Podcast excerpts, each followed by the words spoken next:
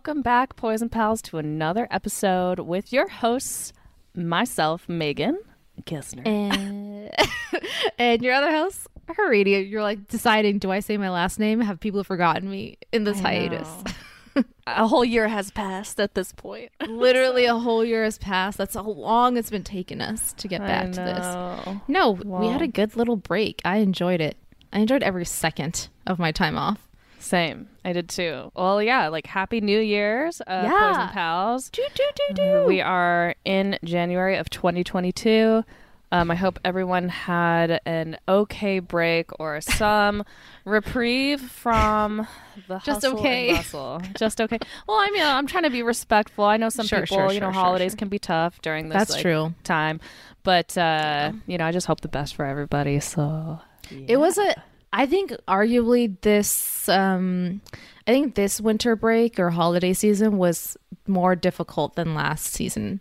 I don't know why. I I just think it was I think there was more pandemic stuff going on and people were more sick. I knew a lot of people personally who were just sick with the cold or the flu or something else, not Yeah. COVID.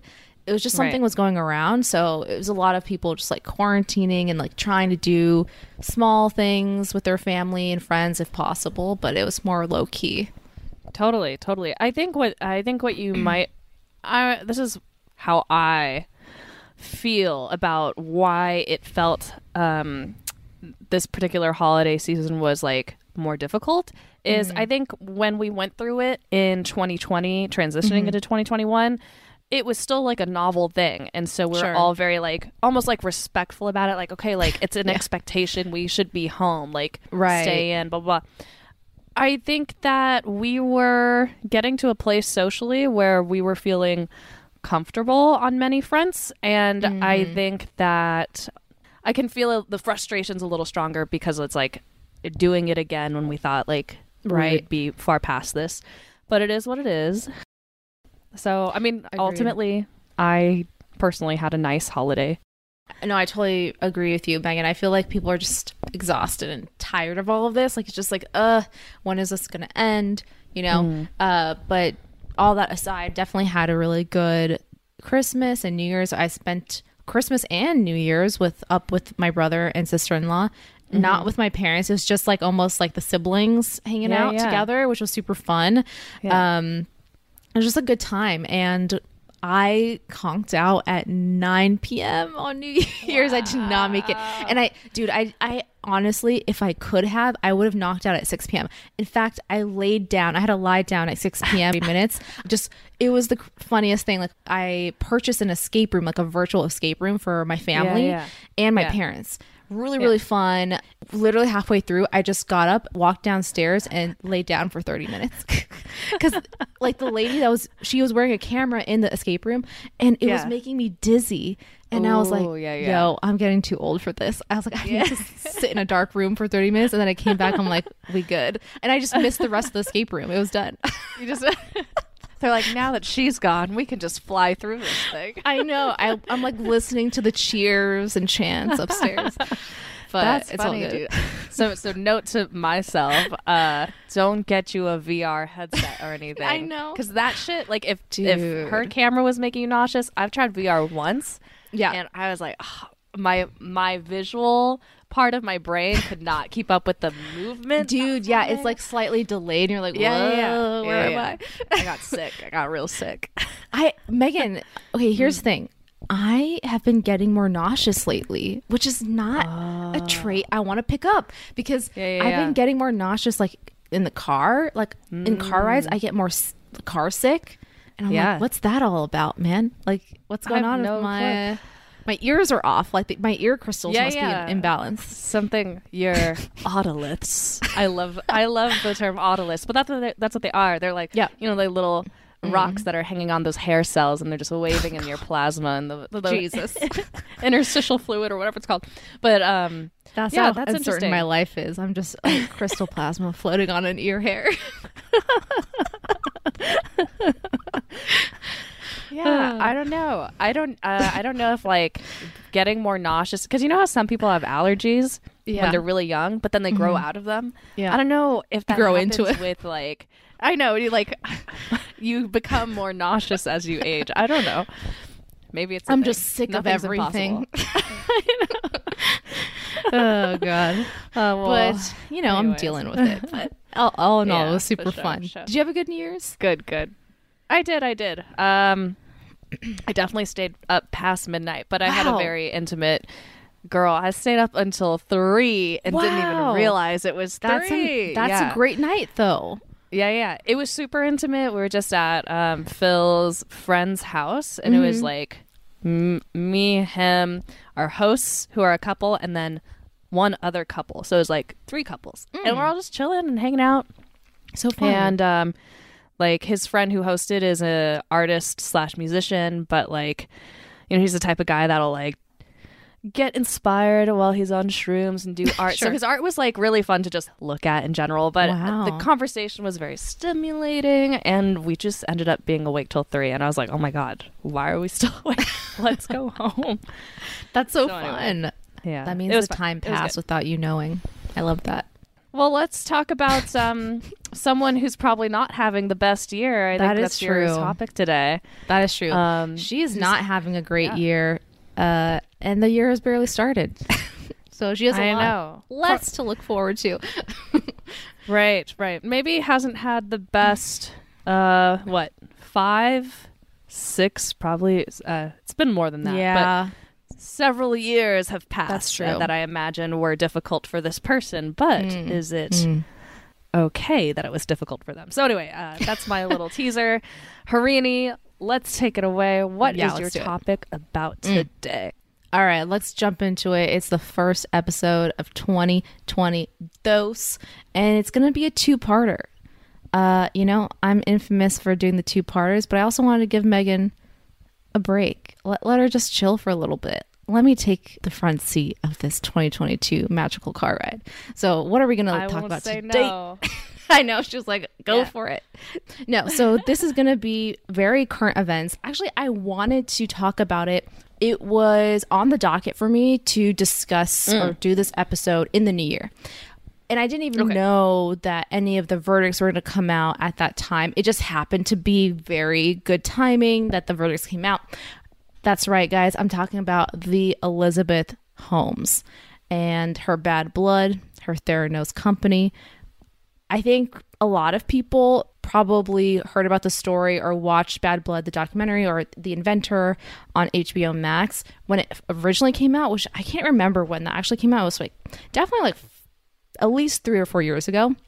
So I'm hoping that this is a little bit of a refresher. But here's the here's the rub on this one. I think everyone has seen the documentaries, which are great, really good, highly recommend. If you haven't seen it, please go watch that. Uh, I think they're both on HBO. But the info that I'm bringing today is actually from a podcast. Uh, by the Okay. way, the, the inventors, I just watched that. So Okay. Harini and I, prior to this recording, we talked about, oh, it's on the docket for today. But I just watched that. It was made in 2019. Okay. Um, and that's really where all my knowledge comes from, plus the Mm-hmm. NPR articles I frantically looked up regarding the verdicts that came out. Yes. Um, but anyway, yeah, I'm curious to learn more about this, and I have some thoughts. Okay, good. But I'm ready to learn from you. You first. Okay, good. And um was gonna say like I'm trying to figure out when Bad Blood came out, but I, I can't find it very quickly right now. But anyway, so the podcast that I primarily listen to to get the content for today's episode came from a podcast called American Scandal, which is on Wondery. So very good podcast if you want to listen to it. But if you don't want to listen to it, I'm going to tell you today so you don't have to do both. Here we go. And the purpose of me doing things from the podcast is because I think it offers you a little bit of a deeper insight into what happened that you may not be able to get from the documentary. Okay. Anyways, here we go. So, for people who don't know who Elizabeth Holmes Holmes is, I'll definitely go into it. But basically, she started a medical startup in Silicon Valley, specifically Palo Alto, called Theranos. It provided this vision or promised this vision of blood diagnostics where you would be able to do a pinprick test that only took one drop of your blood and it would be able to test that blood and analyze it for X, Y, and Z number of diseases and essentially give you a diagnosis and it would relay that diagnosis to your care team. And originally, at the mm-hmm. beginning of her concept of the startup itself, it was also mm-hmm. supposed to deliver medicine, which is mm-hmm. so much technology into like one little thing. So it was like way, way, way out there. Anyways, mm-hmm. she basically became a self made billionaire overnight and a tech giant because everyone mm-hmm. was just so dazzled by her and her vision. Also, guys, if you have no idea who Elizabeth Holmes is, or it has been a while, please go like search her on YouTube because you got to listen to her voice. it is, it takes you back. It takes you back. Well, like um, for me, because uh, I had just watched the documentary right before the holidays, out of just not even not even realizing that she was about to have her. Uh, she was going through the trials at the time, yeah. Mm-hmm. and I was just like, it's just weird. Not maybe, maybe it was meant to be like maybe HBO pushed that on the That's screen for me true. because they Could like be. they like knew what was happening through like you know, this time time time watch. That said, um, I had seen her face many a time before. Like Okay. uh, she's Yeah. always popped up. Like I've I've known about her. I just didn't know the nitty gritty details. Um, so I've seen her face before, and I've I've always known people always are commenting about her looks, which I honestly have a slight problem with. That's why I also have a problem with the documentary because it's always mentioned. It's always mentioned how she looks. But what did definitely took me aback was I had never heard her voice. Yeah. And uh, this is just a personal comment. I have this weird thing where I love women with deep voices. voices. I because I probably fall into a category where I have a deeper Mm. voice, but I was like actually really surprised because Yeah. looking at her, I just Yeah. assumed she had maybe like an average um to m- more higher pitched vocal and then she spoke and I was like, "Whoa!" like which is dope. I mean, like again, th- I have no criticisms there. It was just Exactly. an observation and how Exactly. I how I felt about her voice. So That's hundred percent how that. I felt too. Like Yeah. Mm-hmm. it's not even like it's new. Like the when I say it, I'm completely neutral about it. It's just like it's not like I like it or don't like it. It's just like whoa, you're not. It's not what you expect. Exactly what Megan said. Right, Like her face does not match her voice whatsoever. It it really doesn't, and I think that's just uh we're just so predisposed to have these like implicit biases. But Right. yeah, like I admittedly, maybe ashamedly, was like, whoa, like surprised. I was surprised. Yeah. yeah, yeah, definitely. Anyways. Um, Anyways. but nothing to comment on her appearance. I mean, we we'll probably get into that a little bit because they, as you said, they definitely do comment on a lot. But a lot of it is like part of her own marketing in a way, you know. So Right. I think it's an important part of the conversation in terms of how the media always talks about her, if anything. Um, yes, that's right. But like I alluded, I it gets tiring to see Yeah. that side. Let's focus on the facts and not the appearances, right?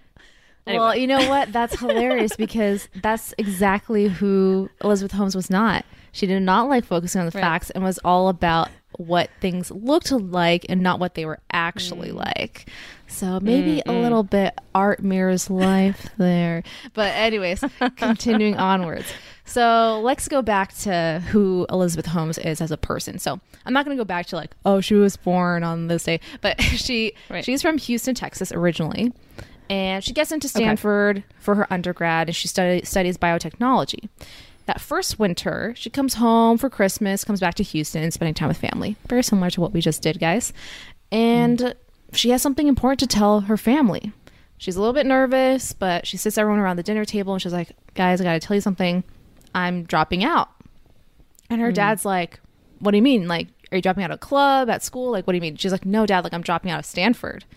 And, you know, obviously her parents are shocked. They were like, Your Stanford is your dream. But Holmes is like quick to correct her dad. Is like, No, dad, Stanford was your dream. My dream is to be a billionaire. and her mm. parents are kind of mm-hmm. like, What? Like, that's not really like Yeah, a yeah. dream. Like, you have to have some kind of purpose behind it. You're like, How are you going to become a billionaire? Like, that's fine. That's all good and fine. But you need to have some sort of direction of how to get there, right? So a little background, um, I guess like from her dad's side, uh, her dad's dad and even her dad's dad's dad, so her great grandfather, they come from a ton of money. They're she comes from a long line of entrepreneurs, so that's kind of where she leads the conversation. She's she names uh, Michael Dell, Steve Jobs, and Bill Gates. She uses mm-hmm. them as, you know, support for her actions, being like, they all dropped out of college. They didn't finish college. And they all started their mm-hmm. own company before 30 years old. And I don't want to be left behind. Like, I got to get going, type of thing. Mm-hmm. So her parents, they're not like super thrilled, of course, but they respect her decision. They're like, okay, if that's what you want to do, we trust you. Go do whatever it is that you want to do. So, cut to this guy named Roy. He's a PhD mm-hmm. student at Stanford and he's about to graduate.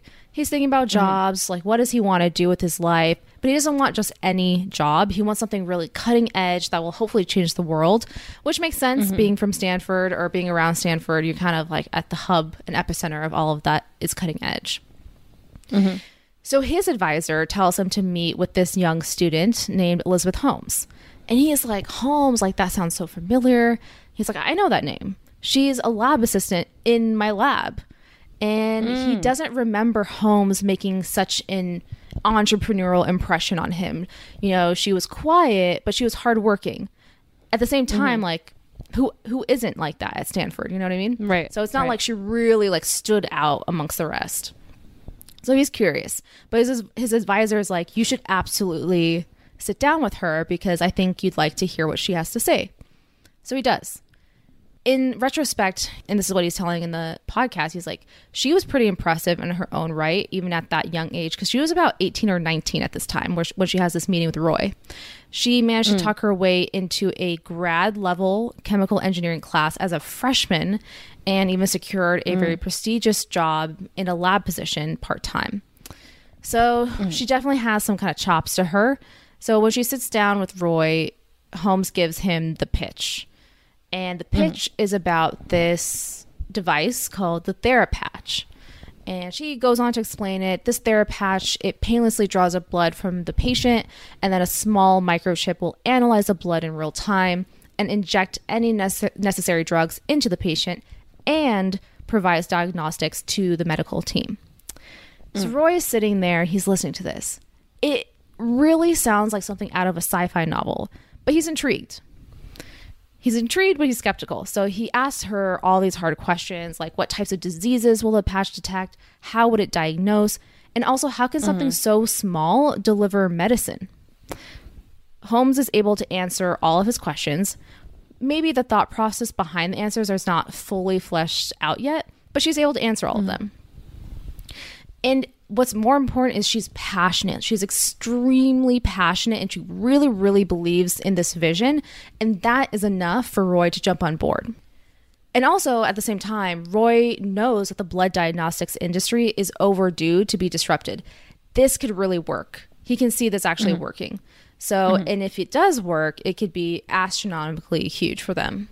So he's in. Mm-hmm. Okay. So skip to 10 months later, and Theranos, which is actually a word combination of therapy and diagnosis, has fully launched. But Holmes quickly realizes she needs money if she wants to get the startup off the ground, so she begins meeting with investors. The first person she seeks out is this venture capitalist named Annette Campbell White of Campbell White Venture Capitalist Firm to pitch Theranos to.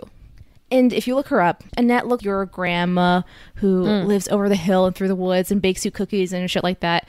But mm. she is a giant in Silicon Valley, especially in the biomedical field. Like if mm. you want to get something off the ground in that area, you go to her. So a good person for Holmes to go to. Holmes does her pitch, and it tends to start out the same way. She always tends to start out with like this anecdote about how she is terrified of needles and hates getting her blood drawn. And that's when she thinks there must be a better way. Which, mm-hmm. real quick pause. I, hmm. when I first watched this, because I watched this when this first came out, I guess in mm-hmm. 2019, and I was like, dude, yes. Like, I am one of mm-hmm. those people who's absolutely terrified of getting my blood drawn, like, genuinely terrified. Yeah. And the reason is, like, and my mom has the same thing too. I have really small veins, so mm. the nurses can almost never find a vein to poke me. So mm-hmm. I get poked t- a ton of times. Like, I remember one time I got poked like eight to 10 times, and eventually they had to go in the veins of my hands. And it's just mm, mm-hmm. like, you don't want to go there, right? Right, So- right. Actually, uh, when I watch the documentary and they they show her do that pitch over and over, I did think of Yeah. you. That was the first person I thought of. I was like, I know one person who really freaking hates needles and getting their blood drawn. I was like, that's Harini, Dude. So yeah, It's no bueno. It's no bueno. And she's right. Like, um, for people who may not know, if you need to get like a lab done, for example, or if, if mm-hmm. you maybe have a disease or you're undiagnosed and they're trying to figure mm-hmm. out what's going on with you, mm-hmm. likely they'll do a blood test. But it's insane. Like I remember when I was really sick when I was young and I had to go to the hospital t- and they wanted to test my blood for a certain thing. Mm-hmm. They literally poked me first obviously and they drew up 13 vials of blood. Mm, mm-hmm. 13 just to Wow. test one maybe two things. Mm-hmm. And i just remember sitting there and be like that's a lot of freaking blood but mm-hmm. um so it's just like there is i 100% agree with her concept of there has to be a better way to do blood diagnostics. Again i'm not like super savvy on today's day and age of if that has improved at all but mm-hmm. definitely there is room for improvement i would say. Mm. So she goes on to say the same things like why do you need six to seven test tubes worth of blood just to figure out a single diagnosis? Totally on board. Mm-hmm. Yes i agree. Annette listens intently and straight up asks her so this device will analyze detect diagnose and deliver medicine mm. Annette tells Holmes, you know, this is an admirable goal. Don't get me wrong, but how could a microchip deliver medicine and communicate to a care team? Mm. Holmes always has like an answer ready to go. She's like, this will all be wireless within the patch. Annette cuts her off. I understand mm. that.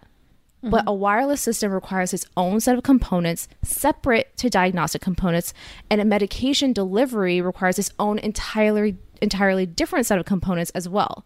That's a mm. lot of tech going into one patch. right. So she's just calling her out on the reality of the situation, right? Right. And I'm sure she's seen tons, if not like hundreds of medical pitches at this point. Right, right, right. Not calling her out, but more of just like you need to understand like the breadth of what you're trying to achieve. Like these are Right. these are admirable goals, but loftier than you are making it. Like like Right. it's not maybe she's like, is it not connecting in her brain? But anyway. Exactly. Yeah, yeah. And um, just as a reminder for everyone, Holmes drops out of Stanford as a mm-hmm. freshman. So she maybe mm-hmm. has a semester of biotechnology degree information, you know? Mm-hmm. So she's using that amount of information and I'm sure she did stuff in high school, but Right. you know, that's the extent of her knowledge on this. My understanding is that she mostly was doing um, coding or something. I'm not sure. Or something like she was into computer programming when she was a high schooler, and then eventually did like a summer program with Stanford, and that's event. You know how she ended up attending college. So, so my understanding is she doesn't, on some level, doesn't have the most in depth background. She doesn't. She know. doesn't. I, I think from her perspective, I didn't know that about the engineering. I kind of know that she did have some like comp sci. Um, I know she did some sort of engineering aspect to that, maybe more comp sci engineering, but I think she was trying to blend maybe her comp sci with the biomedical field Right. because I know Right, that right, she right. majored in biotech, probably trying to marry those two, but then she didn't it. like even finish a semester, you know? Got So, it. Got it. There's that. Yeah, yeah. Right. So, yeah, Annette voices her concerns about this, and Holmes can feel her face go hot. She mm-hmm. freezes. It just comes out of her mouth. She's like, I don't think you understand. This is groundbreaking tech. Mm. And then Annette just volleys back with, I understood. I listened to every Right. word of your pitch. I reviewed Right. every slide of your deck. Your idea is great in theory, but you still haven't explained how it will actually work. It's just a Right. concept Right. right? Now Holmes is stuck, right? She's like, uh, like kind of freezing. Then she just goes out and says it. She's like, you know, Annette, I thought you'd be the right person to invest in Theranos. I thought you had vision. I was wrong. Good luck with everything. And she just walks out the door. And that's ballsy. That's, That's her first pitch to ballsy. investor. Yeah. That's She yeah. she is ballsy, man. Oh man. Okay. So Holmes is humiliated, but she doesn't let that stop her. She actually raises six million dollars over the next eighteen months. Her and Roy are able to get an office space. They hire an entire lab staff and a lab. When Roy comes into the new office, he notices his co founder, Holmes, speaking to some more investors. And that's when he notices she's wearing a sleek black turtleneck and slacks to match, just like her idol, Steve Jobs. And Right. here's where we can pause and talk about her appearance. I find it very smart in a way for her Mm-hmm. to dress like that because let's face it it's difficult to have other people really listen to you and pay attention Right. to you as a woman in this Right. tech space right and really like respect you as an equal player at the table so i think Right. almost like mimicking a person who is very well respected in the tech community provides that persona or vision to other people but I don't know what, what else they were saying about appearance. I know they talked about Yeah. like her eyes, like she, like she doesn't blink or something. Right. So so that's the thing. I think that's why I kind of had beef is that when you watch documentaries about her or sorry, Mm. when you see any sort of media about her or read anything about her, one of the first things they note is how she has a very steely gaze and like Mm. even people that they interview that worked for her, that's like the Yeah. first thing they always say. And part of me, I think I just got tired of that because I was like, it's repetition, it's repetitive. Maybe that is a characteristic of her that truly stands out. So it's always Sure. going to be notable. And I mean, yes, for me watching the show and even looking at all the magazine covers she she's on, she does have a very like she has a face that's interesting. Like you want Yeah. to look at her and you feel like her her appearance, uh, specifically her face, attached to knowing that there's a scandal behind her company, makes you put this idea that oh, Mm. Sh- there's something she's hiding. Like it's not a surprise that she did this because her face alone has this mystery. you know, like this coldness Yeah, yeah, yeah. that's what I don't like is that it's because when people talk about her face, it's tied to this. And I Yep, just I think I that's agree. like bad That's- Mm-hmm. reporting. And that's why this particular documentary, The Inventor, I felt was not the best journalism because it did it's it's you know, it's gonna skew it in a certain way to where Sure. it's it's um, commenting on her character, parts of her character that are irrelevant to actually what happened. So that's just a critique. Or even more exaggerated. Like what you just said, Exactly. it's, it's just confirmation bias at the end Right. of the day. Right. And what's interesting is I agree with you completely. I think that her black turtleneck outfit, which I know in the documentary she comments that like she's always dressed that way. Like she's dressed that way for so long. I agree that it is smart. It's a smart way to dress um, because it doesn't really drive attention, but it's a power it's like a it's a powerful It's a power suit because yeah. it's a power suit because Yeah. you do kind of associate it with maybe like a Steve Jobs esque Mm. look, but because her outfit had no quote unquote problems with it in terms of how the media gazes at things, they put so much focus on her actual born Mm. Gotcha. physical appearance, which I I'm see what you're not down with. Sure. That sure, sure, said, that said, it is interesting to look at photos of her now because she's obviously gotten older. She was 19 when this all started. Yeah, I need to look. She's 37 now. I didn't realize how much time had passed, but she's 37. And clearly she's grown, matured into her. She's honestly matured into her face a little bit, but Yeah. you can see that when she was young, the way that she did her makeup, her hair, it's always kind of like straightened but fluffed, you know? Like Yep, everything yep. about it was super intentional and now you look at her and it's super like she looks her face looks calm. And that's an interesting thing too. And again, I hope this doesn't come off as hypocritical that I'm commenting on her face, but it's more of like I just see it as everything she did, Mm-hmm. clothes, even like the slight red of her lipstick was all very intentional when she was that young. And I like she looks different now. So it's an interesting Yep. thing. Like I almost feel like people aren't going to have something to talk about in terms of her complexion or her face because she doesn't have that steely gaze anymore, which I find really interesting. No, So- she doesn't. You're totally Yeah. right. And you know, the one thing I always noticed uh, about the documentary that always kind of stuck with me, forgot about how much it stuck with me until I watched it again. So I did kind of briefly like skip through it when I was preparing for this mm. episode. There's mm. a picture that they focus on where she's like on the cover of Forbes or Times or something like that. And they zoom mm. in on her eyes and they're very like bloodshot. They zoom in on like the right. veins. And to Yes. me, like the only thing that and I, maybe that's because I am doing this episode and they comment on this a lot in the podcast that she was so sleep deprived at that time. Mm-hmm. Right. Like she was Right. only sleeping like 2 to 3 hours a night if that, you know, and she was just eating like caffeine pills, you know. Right, So right, I'm just like that that is a woman who is so tired and exhausted but super high energy at the same time, Mm-hmm. Right. you know? Right, right. like it's this Yeah. weird dichotomy and she's just like so crazed and passionate and i think that comes off in her face where she just her face is just she looks intense yeah. that's Yeah, the best yeah. way i can describe it she looks intense whether or not she is that way i think she's just a product of her circumstances in that moment I, I agree. I agree. And I think that that just ultimately becomes uh, fodder or like, what, is that the right word? Fodder? Like it's something that we can, yes that people who want to kind of make this whole thing salacious, you know, that's easy to Mm. feed off of just to be like, oh, she's so intense. Her face is so intense. but anyways, but i mean she could a be also people- as a person yeah, like I'm don't just know say- I'm just saying. I think a lot of. I think in general, there's a lot of people who work in tech who are intense. So- That's 100% true. Anyways, okay. So he notices that. Uh, so we're back to Roy. If we're forgetting, he is the PhD Mm. student at Stanford who j- decides to join Theranos Mm-hmm. um, as a co founder. So Roy goes over to the new lab that they have now gotten with the $6 million in investments. And he Mm-hmm. asks one of the lab techs how the new prototype is coming along. The Mm. lab tech looks a little bit disheartened and he says it's proving really difficult. So Roy asks the tough question of, is this even looking possible? And the tech kind of just like motions around the lab. It has Christmas decorations up, and he's like, maybe we'll get lucky. Maybe we'll get a Christmas miracle. Mm-hmm. That is not something you want to hear in regards to like your tech that you're trying to Right. build. You don't want a Right. Christmas miracle. That's near to impossible. So of course Roy's like, "Oh dude, like this is not good. Like we're doing something wrong, you know?" Mm-hmm. So then cut to a man named Edmund Koo. So Edmund Koo is the head of engineering for Theranos. He sits down mm. with Holmes to discuss the prototype.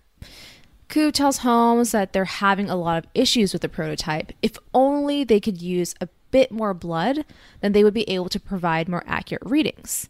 The mm. prototype would work so much better if only they could use a little more blood. Do you know what a bit more blood would Hmm. look like? Because we know that whenever she ad she's advertised or marketed, it's that little teeny tiny vial that's like the size of a Right. small pea or whatever. And is a bit more blood just like a normal size vial? Is it half a size vial? You know what I'm Great saying? question. 'Cause Yeah, I know what you 'cause I feel like that. I feel like that wouldn't be hard to um, come to a compromise over. You know what I mean? You would think. You would think. And I don't have an answer to your very good question of how much. In my eyes, the way I envision it is like maybe not a full vial, but maybe like a half vial or even maybe three fourths quarter of a vial, you know? Because the way that they, she has advertised it so incessantly is just one drop is all we need. One drop of blood. Of course, she would not hear it. Holmes is like, absolutely not. No more blood. I have promised the investors, I have promised the people, it is one drop of blood. You're an engineer. This is your job to fix these technical issues, so fix it. Mm-hmm. And she snaps even more. She's like, I promised my investors that I would make a device that can fit in the palm of your hand and only needs one drop of blood. And you're not going to be the mm. one who messes that up for me. Koo was mm. just shocked. He's like, "Whoa! Like, Yeah. where is this all coming from?" It's been like Right. it was like a 180 flip on him, and he tells her, "He's like, look, like Elizabeth, I've been doing the best I can within the constrained parameters that you've given me because you keep. I mean, he didn't say this, but he's like, he's just thinking in his head, like, I've been working within such constraints based on all the promises that you've been giving to these venture capitalists and our investors, right? right this is something that i thought when i was watching the documentary was so they mentioned this. They Mm. mentioned this that she really did not budge. You know she didn't want to budge. She wanted to maintain these promises that she made to the investors. And so that was because there was such a stalemate that's what ultimately led to like so many problems on the engineering side. Mm. my thoughts are like i would just like to know like like the why. Like i i get maybe there's a pride element of like i i want to deliver. I've made these grand promises and i'm not going to take anything less you know? But my thought is more i wonder if you're a person in her position where you are in some ways competing in terms of when you're a young woman hmm. just entering your 20s and you're at the helm of this company that's suddenly getting investors and you're bringing in money i wonder if there's this feeling of my reputation is in competition with um, things like spotify that are taking off at this time things like uber that's taking off at this time you know what i mean and it's it's kind of like is she not budging because i'm going to use apple as a or any sort of like Apple or um, Microsoft as examples. If you think back to like early 2000s or late 90s, no way we would have thought that like a iPod shuffle could ever exist or a touch phone could ever exist. You know what I'm Right. saying? But all those things have come into existence and we are still being delivered this amazing technology Yep. to this day and there's enhancements and enhancements that even when the touch phone technology did come out, we didn't expect what was to come later. You know what I mean? Yeah. So mm-hmm. part of me is like, is she in a position where she's like, I know my engineers are saying this now, but it's not impossible. Like Right. it's just a matter of we got to keep trying and that mm-hmm. technology will come. You know, if you think about like Tesla, Totally. these are the you know an electric car that has the efficiency that a Tesla has is mind blowing, and they're still coming out with great tech. So I'm just like, is that where she was? Was it was it a prideful thing, or was it just like a no? Like I know we're capable of this. No, totally. we can do this. I don't know. No, I you're, Those are just you're making no. Those are all super great Yeah. points because I think we mm-hmm. often forget she was maybe 19, 20 at this time, maybe 21, Right.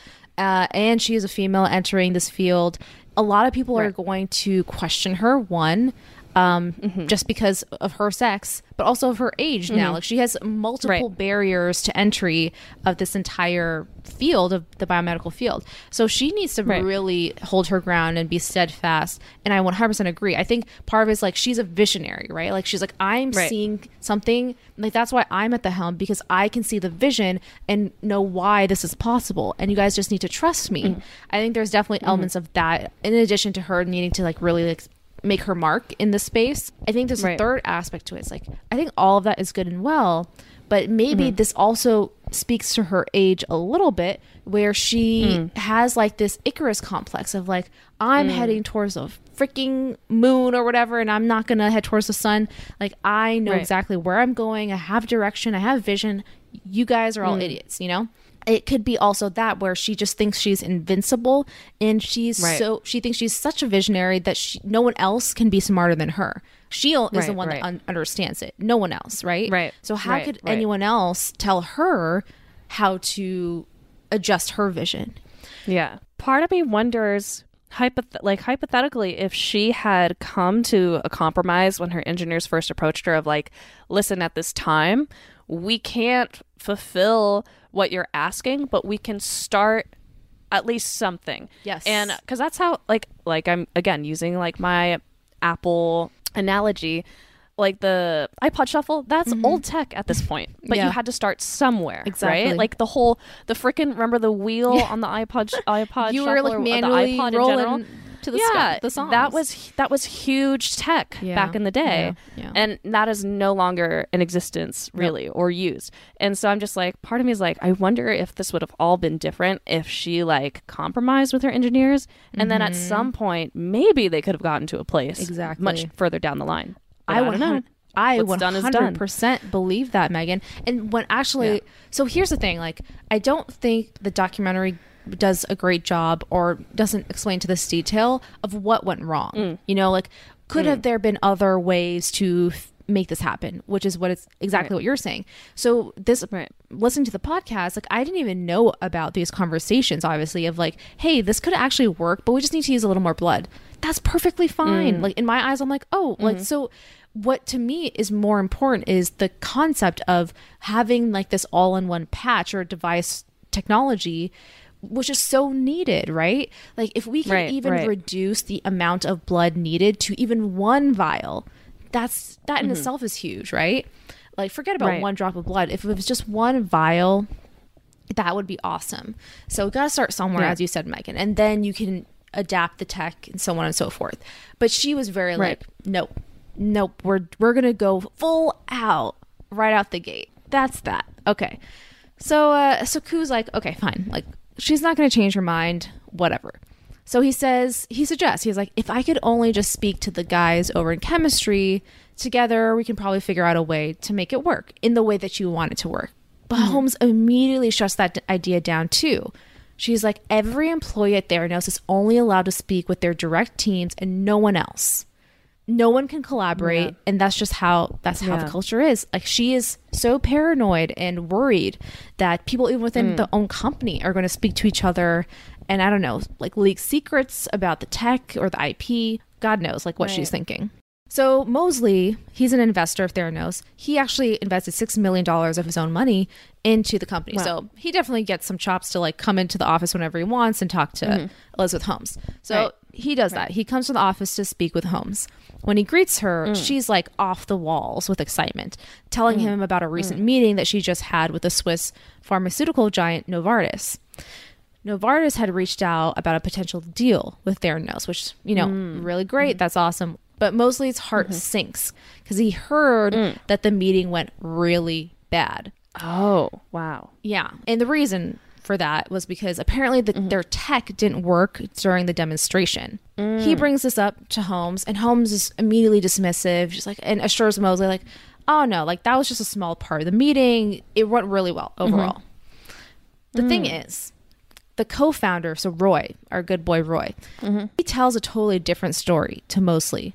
Mm. Roy admits that their tech malfunctioned during the meeting and they had to resort to showing the tech spitting out pre recorded test results. Mm. So they basically played like a demo that was already preset Right. and Right. showed it as their actual tech. Right, So it right. looked like the tech was doing what it was supposed to do, but it was all fake. Mm. When Mosley says this to Holmes, like she immediately just kind of goes icy at that comment. Mm. She firmly mm. states that the tech will work and this was just to buy them some more time. She's like, there's no harm in selling a little bit of magic that hasn't happened yet. Mm. So Mosley fires back and he says that the tech looks like it's far from being operational. And if that's the case, mm-hmm. then we are lying to our investors and that is fraud. Holmes fires him on the spot. And I think this guy's also a lawyer, if I know correctly. So he kind of knows the ins and mm. outs. He's like, dude, we can't be part of this. Like, this is fraud, straight up. Right, right. So she's like, if you're Right. not on board, like, goodbye. Yeah, yeah. Okay, so now it's November 2007. Company culture at Theranos is quite oppressive, to put it lightly. Holmes was currently suing three former employees, claiming that they had stolen IP, and she even got the FBI involved somehow. She's mm. reminding employees that if they speak to the wrong team, etc., that they could be sued. And she essentially mm. issues a new security protocol every other week. So there's just like Right. this collective sense of fear, like just don't speak to anyone, just keep your head down and work on in your own little corner. And Roy's looking at this and he's like, This is not what I signed on to. Like it's supposed to be an uplifting environment. We're supposed to be changing the world, you know? So mm. he's determined to stop this culture of fear. So he goes over to Holmes's office to speak to her. As he approaches her office, he sees Holmes is already surrounded by a bunch of people, one of them being Edmund Koo, head of engineering. And it's hmm. obvious to Roy what's going on. Koo is being fired. Mm. So as Koo leaves the office, he tells Roy to leave before it gets too late. He's like, You're too smart to be here. Don't fall under her charm. Get out while you can. Mm. Mm-hmm. Roy has nothing. He doesn't even know what to say. He's at a loss for words, and he, of course, he's just thinking a million things at that point.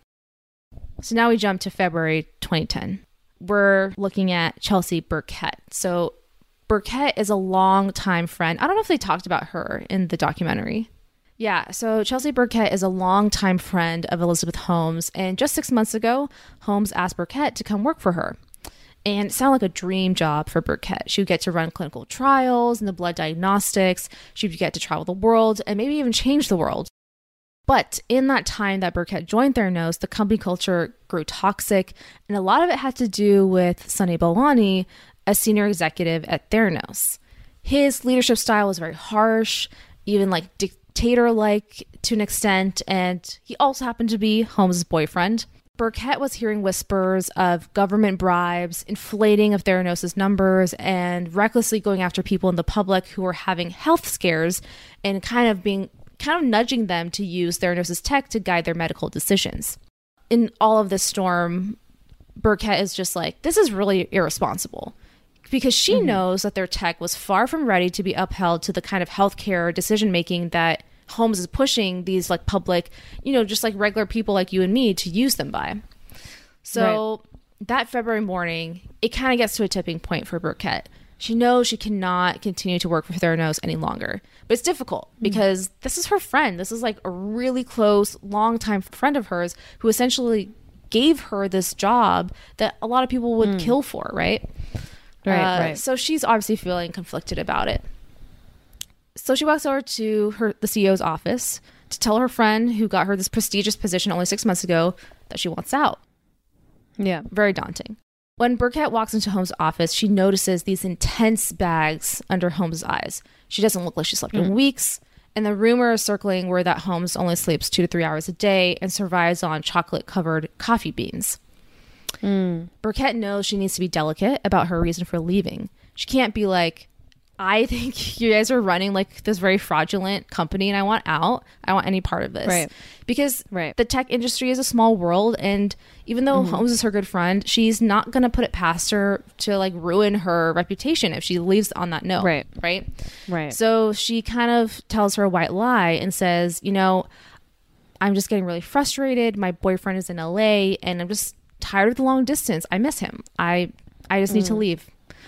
And mm. Holmes is furious. She's like, I mm. gave you this incredible once in a lifetime opportunity and now you're just throwing it away for some guy. Like like this is mm. insane. Like you're you're tired of a 1 hour flight? Like come on, you know? right. So What is is there any indication as to but obviously they're friends, but like what does Holmes see in her as value? Like in terms of okay, cuz at this point we recognize it's clear that Holmes already is doing some shady practices and is not being transparent mm. about things to mm-hmm. her investors. Sure. So she's bringing in her friend. Maybe it's she's still in this world of believing that things will catch up and things will be good and I'm bringing a friend in because I want her to be ahead of the train once it takes off. So that's awesome. I can like do that for her. Or is it a like my friend has this really like she can be super valuable to us and she could actually help us. Do you know? Does it do they make it that clear? They don't, but if going with her actions so far with um Mm. Holmes' actions, I think it was more of a thing like one, obviously her friend is extremely like smart and talented. I think she was at Right. Stanford with her. But two, it's Right. like a friend. She's like, I can trust her. If I need her to look the other way, maybe Mm. she would be able to do that because I won't I won't have to ask her twice type of thing. Like I think Right, she's like right. falsely believing that maybe Burkett is in her corner more than she thinks right. she actually is. I think she Okay. feels like maybe Burkett would blur that moral boundary for her time uh, here and Mm, then. Yeah. Um, Yeah. But obviously, Burkett is not going to do that. Like, she can smell this coming from a mile away that this is no good. Right. So I think Right. it's a little bit of that. But, anyways, okay. yeah, so she's upset. Holmes is super upset. But Burkett keeps it cool. She insists that she misses him and something's got to give. She appreciates the opportunity, but it's time for her to move on. But Holmes does mm. not believe her at all. She's like, You don't even mm. have the courage to tell me the truth. And she mm. says, like, when you leave, don't talk to any of your direct reports on your way out.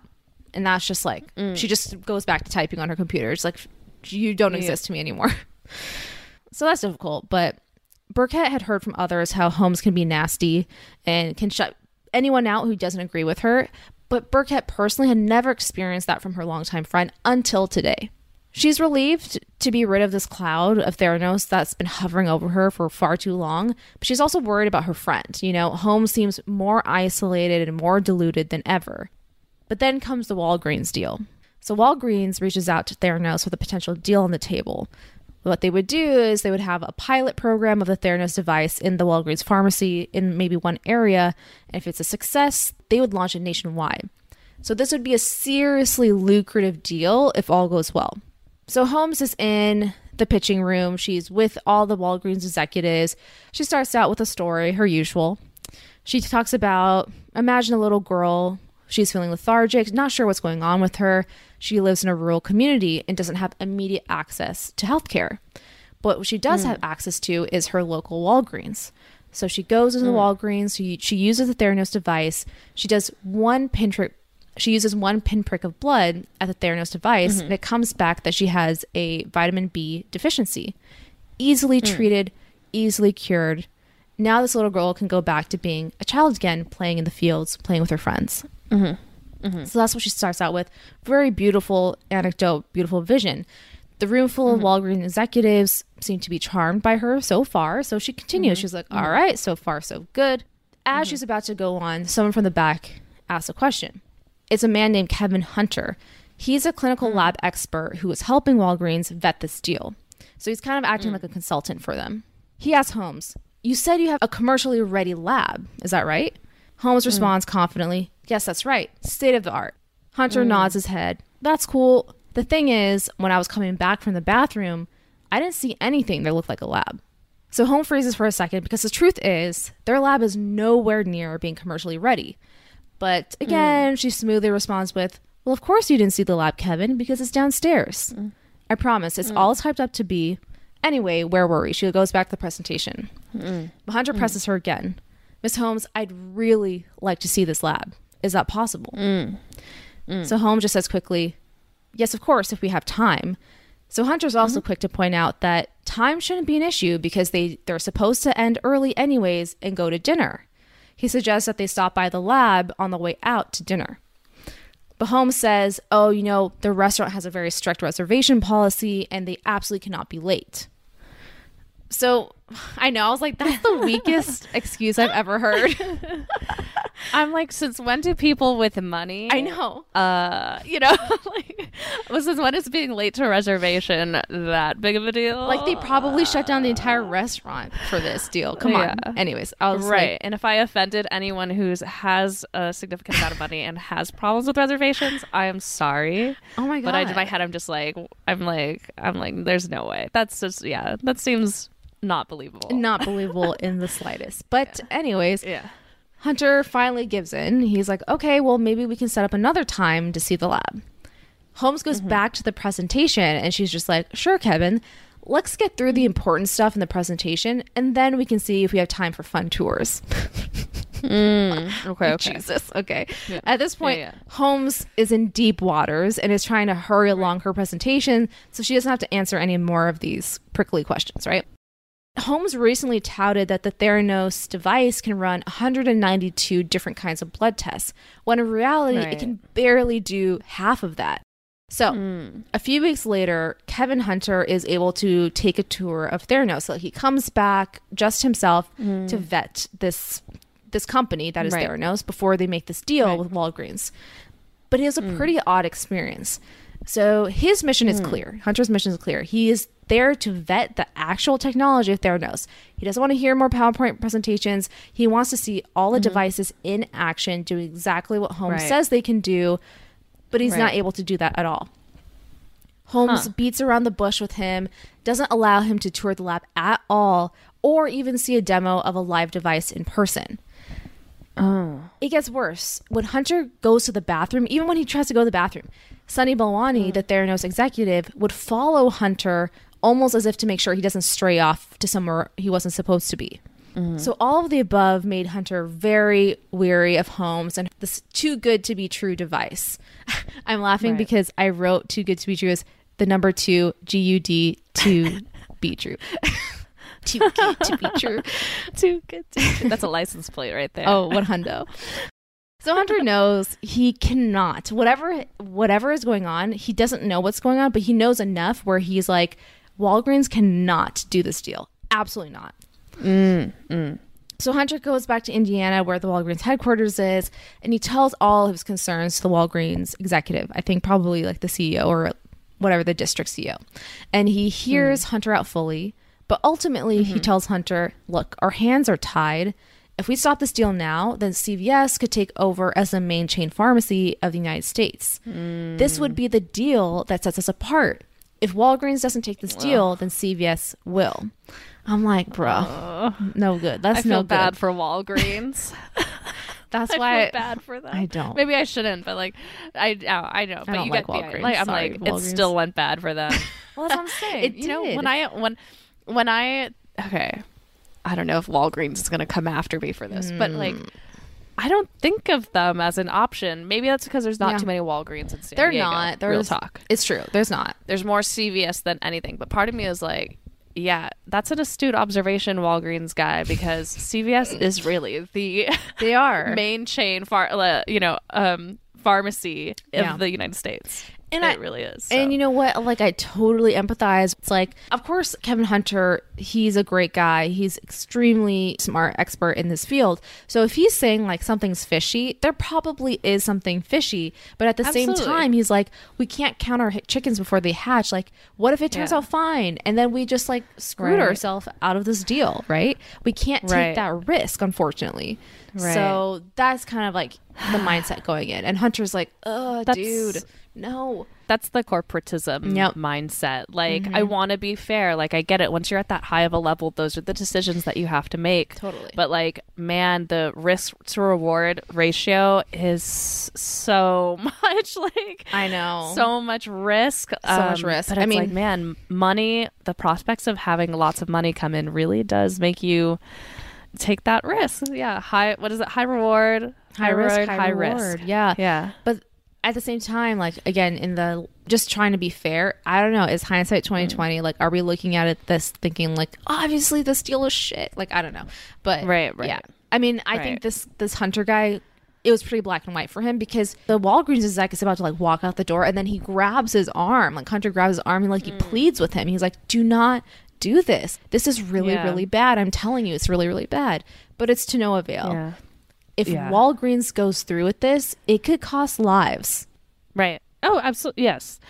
I, yeah, that's where I think it's interesting because, in terms of just business savviness, I would never sign a deal where I haven't seen my product actually do anything, or I haven't seen my Right. product. Yeah, they haven't Right? seen Like, because that's what it sounds like. Yeah. It, yeah. That's where I'm like a little bit confused at the desperation because I'm like, I get that, you know, you're worried about losing out to a competing pharmacy. Mm, I get that. mm-hmm.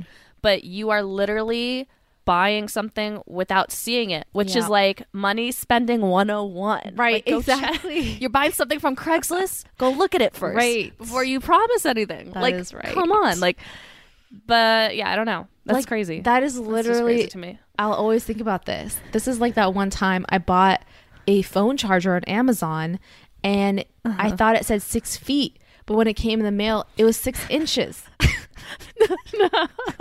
I was like, I can't even plug this anywhere. Like I'd have to sit right Six next to the wall. That's oh my god, yeah, that's not going anywhere. That's like, like, one of those things where you, you when you plug your phone in to this charger, it's just hanging on the cord. Yes, exactly. you- it's it's just hanging off the cord and it's bending it, and then it breaks the next day. So, moral of the story: you got you got to look at the Yeah. product in person before you buy it. So Hunter, his cries for help falls on deaf ears. Nothing's Mm. gonna happen. But Right. someone on the Theranos side is having the exact same feelings as Hunter. That person is Alan Beam, head of Theranos' lab. He is feeling uneasy at the Walgreens slash Theranos launch date. He knows better than anyone that they aren't ready. So he tells Right. Holmes the hard truth that they need to postpone the launch. Holmes refuses. This is what she literally says. She's like, "We got to fix the plane as we're landing it." And he, Beam just like shudders at that analogy. She's like, "Oh god, oh god, it's no good." Yeah. And so he wild. right, and so he Beam tries to reason with Holmes. He says, "I don't think you understand. We must postpone the launch. We could endanger right. Mm. people's lives." Also, in the hmm. back of Beam's mind, if anything went wrong, for example, if a test result was inaccurate or any of the devices didn't work, it would be on him. Like he could get sued. Mm-hmm. mm-hmm. And that wasn't a risk he was willing to go down for. So that's his plead. So now we cut to a guy named Tim Shultz. And we're mm-hmm. kind of getting to the end here. So Tim Okay. is a recent graduate of Stanford, and his first job out of Stanford is Theranos. Some mm. would say he got the job partly due to his grandfather, former Secretary of mm-hmm. State George Shultz, who was also a Theranos director. And I think heavy investor as well. Yeah. So Tim was in the cafeteria at Theranos getting lunch. The employees around him were chatting it up, enjoying their break, what have you. And then Holmes walks mm-hmm. in, and then you can just feel the air kind of just like zip out of the room. She mm. stands up on the podium, clearly like trying to announce something. And she announces that that a Theranos device has been officially placed in a Walgreens for public use. The whole mm. Cafeteria uproars and like cheering, and they're super excited. Mm-hmm. Holmes is like, you know, we've literally did blood, sweat, and tears to make this happen. Everyone should be proud of mm-hmm. themselves. Mm-hmm. And Tim, as like, you know, a young man in the workforce, he sees this environment around him and he's like, this is what this is what this is all about. You know, this is why I came to work for Theranos. We're changing the world. He's super excited. Thing is, though, the longer that Tim Shultz works at Theranos, the more he hears incidences that sound like fraud. He's concerned that mm. these things are going on, and he, he's of the mind like. And a little background, and if you guys have watched the documentary, you probably already know this, but Holmes, like Elizabeth Holmes, almost becomes part of the family in the Shultz family. She is invited mm. over for Christmas, Thanksgiving, like birthday parties. She's she's there. Yeah. George Shultz really takes a liking to her and he really believes in her and her vision, but I think also, you know, respects her as a person. So she becomes Right. almost some sort of like a family member, family figure in the household. So Tim hmm. really respects her and maybe even like looks up to her. So when he starts hearing of rumors of fraud or these kind of like fraudulent activities happening at Theranos, he's worried for her. He's like, "Oh my god, like I need to hmm. tell her." She doesn't probably doesn't even know hmm. that this is happening right under her nose. So that's how he's approaching it. So Tim sends an email raising his concerns to Holmes. Normally, Holmes would ignore these kinds of emails, but Tim has a direct line to the board of investors, i.e., his grandfather. So mm. she brings him in mm-hmm. immediately. She essentially softly threatens him not to breathe a word of these concerns to anyone, especially his grandfather. But nevertheless, Tim discusses his concerns with Holmes. She mm. basically is like, you shouldn't worry about these concerns, and you especially shouldn't say mm. that to anybody. Like, let me deal with it, you know? And he's like, that's Right. fine. Like, I wasn't going to say anything to anybody. I was just going to tell you. But there is something I do want to talk to you about that is concerning to me that you should know about. I'm mm. worried because blood test results need to be accurate. They need to be consistently accurate. And right now, we have more than 10% variance in the blood test results. And we claim mm. on our website that we have less than 10% variance. And Holmes is mm. just like, what? That's ridiculous. Like, we would never claim anything like that. Like, what are you talking about? And then Tim's mm-hmm. like, no, no, like, look at your website. He literally shows her her own website, scrolls to it, and it says clear as day, mm-hmm. we offer a coefficient variance of less than 10%. As mm. always, Holmes is back with a quick response, and she's like, "Oh, Tim, you're not reading the fine print. Like, scroll down. If you scroll down, you'll see that the mm. claims only for our vitamin D test. It never claims to be for all the tests. It's not a blanket promise." Mm. And she's like, kind of like, run off now, like, go back to work. So Right. Holmes ushers him out the door. But before he steps out, Tim tells Holmes this. He's like, Liz, just to be clear, I'm concerned that our company is exaggerating the accuracy of our technology. And he leaves it at that. A few weeks later, Tim sits down with the head biomathematician, Daniel Young. Actually, it was at Elizabeth Holmes' suggestion. She was like, if you're really concerned, hmm. go talk to like our head biomathematician. He can explain all the numbers to you. Like, no worries.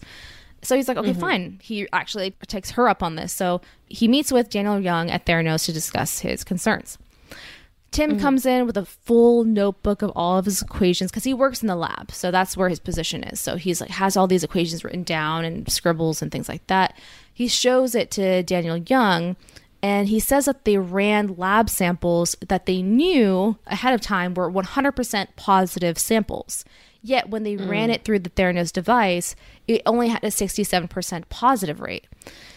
That's pretty mm. low, right? So mm-hmm. Young looks over the math and he's like, oh, yeah, this is because you're including the inconclusive tests. You need to throw those out. And then our rates are closer to 95%. And Tim is just mm. dumbfounded. He's like, you're throwing out some of the test results? That's falsely elevating our data. Tim's like, I don't know what to make of that, but I'm going to continue onwards. So he continues. He's like, also, we're performing our tests not on Theranos technology. We're doing it on Siemens Right. devices. So we cannot Right. purport that these results are actually coming from Theranos' tech. Young again waves off this concerns and tells him not to bother himself with the big details and to just focus on his projects. He's like, don't worry, like mm. What's most important is like eventually we will be running it on Theranos Tech, but we just need to first see if it even works. He's like, this is just part of standard mm. practice, is what he's trying to tell him. Mm. And Tim's kind of like, I don't think so, but you know, what am I supposed to say? Like he's a new grad that this is his first job. He's Right. talking to like a director Right. level guy, right? What is he gonna say? Right. So he's at a loss and he realizes at this point he has an obligation to do something. One of the highest up people at Theranos is overlooking obvious ethical concerns in the company. Mm. And that's obvious to him as someone who's entry level. So he's like, come on, guys, mm. like this something's not right here. So he makes the mm. difficult decision to start talking. Later that night, he has barely slept. He wakes up to an email alert. It's from Stephanie Shulman. She is a director at the New York State Department of Health. She writes in her email that the practices that Tim describes in his email are considered unlawful and fraudulent. If Tim can hmm. just name the lab that he describes, then they can open an investigation or he can put in an anonymous complaint. Hmm. That's where we'll leave off today. So Tim's thinking about mm-hmm. this dilemma. He's like, do I name them? Like, what do I do? He knows for sure Right. if he doesn't do something, then real mm-hmm. lives could be at stake here. And that's not what he Right. He knows he has to do something. But the thing is, his grandfather is so heavily invested in this, it could really backfire on his grandfather, and he's worried about his grandfather's reputation. So he has to be a little more Right. delicate about the whole thing in general. But, anyways, I'll leave it Right. off there and we'll do part two next time. Awesome. For part two, Mm. one thing that I feel is not like throughout a lot of media that has covered this story that I feel has really not touched on the mainstream, like maybe in forums this is talked about. Mm. But I'd like to know more about Elizabeth's parents, Okay. their connections, Mm. because I know her mom was a congressional staffer at some point and her Oh. father was vice president for Enron and like What? worked in a high position for the EPA and worked in um, high directorial positions for multiple US agencies. Mm. So whenever I hear her story, I'm very interested in how she's portrayed but part of me is like she they do hint at this in the documentary she does have these connections to big investors due Yep. to her parents and their former um, employment Yep. and I also, as a request, I would like to talk a little bit about that in the upcoming Sure. the second part, and also um, Tyler's grandfather's connections and how that Mm. ties into the company as well. Because I feel like, if anything, her parents are not talked about because they probably have good enough connections to where they were able to stay out of the media.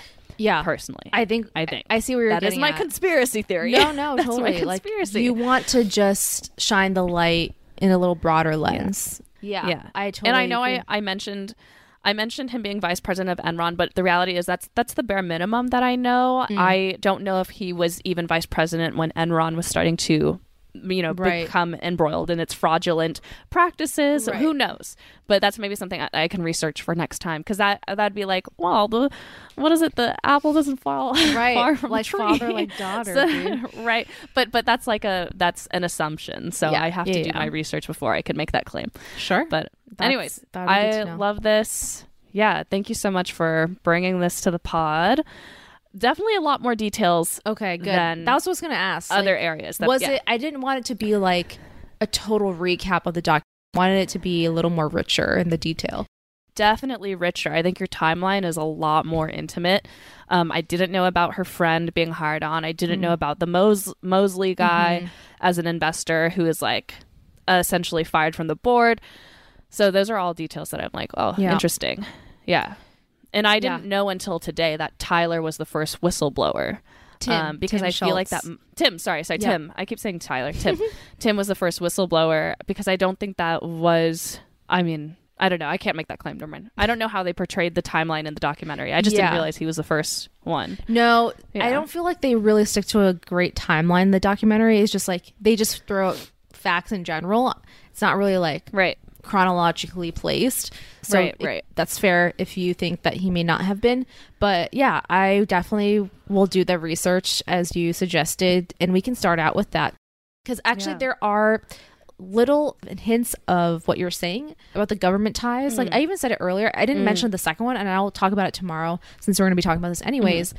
Part of the podcast talks about how when she's suing, she tends to mm-hmm. sue her former employees a lot. Like she was kind of known for Right. that.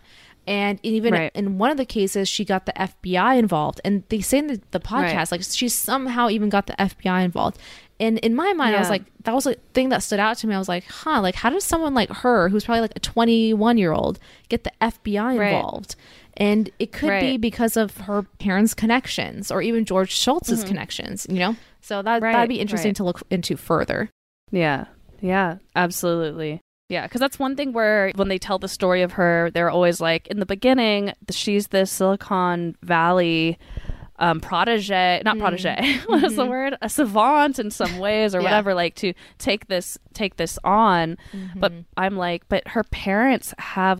She was born into connections. Like Yes. that is the truth of it. That is So that's why I'm like, I'm always confused. I want to give people credit where credit's due, but I'm also just like, she could drop out of Stanford and find investors because there was a network already there for her in some yeah, ways. she had that safety net too. Yeah, yeah, Yep, yeah. I agree. okay, yeah. Well, we'll do Mhm. our homework and we'll Okay. come back for next time. Do you want to do antidotes? Antidote. Real quickly. Okay, yes. Real quick. Let's do it. quick. I will go first. My anecdote, anti- antidote today is that I've officially moved into my new apartment and I'm slowly making it my own home. Lovely. and I just can't wait to host people once all my furniture is Amazing. settled and established. Love That it. is my antidote. It's so funny. Thank like you, thank you. I feel like Megan and I kind of have been going through, like, at least in the last year or so, we've been going through like big life changes at the same Mm-hmm. time. Like, I kind of felt like we started new jobs around the same time, and then we're both like trying Right. to find a new place at the same time. Megan already Right. did. Huge congrats to you getting your own place. Thank you. A big freaking deal, and I cannot wait to come over. Yeah. Yeah. I was actually gonna say now I forgot, but maybe we can do it for next time. I was gonna say if we wanted to share any like New Year's resolutions. I don't like totally believe in resolutions, but Oh, Um, same. Yeah. I think I'm not for- against them. I'm not against them, but I'm just like, bro, you can promise yourself something at any time of the year. But, anyways, Yeah, that's true. um, I was just gonna say like, I guess like maybe I'll share what I'm hoping to call in for this year, like as a theme overall, like what I would like to bring and embody. I think this year Mm-hmm. I would like to really bring joy. Like I think joy is gonna be Mm. the theme of 2022 for me, and just just do That's things great. that bring me joy, what brings other Yeah. joy, and just like kind of tap more into my my hobbies and maybe like concerts Yeah. and travel and other things that I feel like I've put off for a long time. Absolutely. That's a really good goal or something to put on yourself because it's like honestly it's I think I feel like it's low pressure. like I think you could definitely succeed at at that. Right. But sometimes it is yeah, sometimes you do have to put a little bit of work. It's uh, if you have hard days, like Mm, how do you mhm. tell yourself like, you know what? Let's find a way around this. Yeah. Like what's something that can bring me joy right. where I don't have to dwell on these small things that cause me, you know, small, yeah, stressors in life. Anyway, I can't talk. Megan's like, I need to turn my brain off now. I saw. If we always record at night. I I'm like- know, I I'm just kidding, no. know, I It's the only time that works for me. Oh, It's I was okay, gonna. This word was inconveniences. Oh, okay, I, yeah. I swear, I have a broad uh, vocabulary and uh, all that. I just it takes me a minute to like find those words and bring it to the It's front. okay. I cannot think of anything right now, but I was gonna say to round it out, like another way to flip it. If Poison Pals, you want to do the same thing and you want to think about like what theme do I want to bring to like my my new year or embody whatever, however you want to think about it. I think also like thinking about joy. A lot of it is just about like how do you choose yourself in that moment. You know, Yeah, yeah. um Yeah. like i think a lot of us tend to like choose other things or people in that moment like i need to focus on work i'm choosing work over myself right, now in this moment or i'm choosing like Right. to you know call this the insurance or whatever like things off our to-do Mm-hmm. list like how do we like pause and be like no no no it's okay to choose myself for the next like 10 30 minutes and then i can go and do Mm-hmm. Yeah. whatever just a Absolutely. reset a reset Yeah, I totally agree. Yeah, I like that. Okay. okay. All right. Let's get on out of this episode. I will hold Let's off on out. doing. I know. Let's get out. Let's go to sleep. I'm like right next to my bed, so I'm prime position. I'm just gonna jump one foot and tuck myself You into bed. gotta just do a nice 360. Yeah, I'm and gonna do you like- 360 into bed, your microphone goes right on the table. Yeah. Your ear headphones go off, and straight into bed. Straight to the bed. exactly. Like a Wallace and Gromit movie. But I was gonna say, Yeah. um, I'm gonna hold off on doing "Don't Risk It" until the end of the Okay, okay. next episode, so we can round it out Sounds good. completely. So on that note, Yeah, guys, yeah subscribe, rate, review, follow us on TikTok, Instagram, and we'll see you next time. Goodbye. Peace.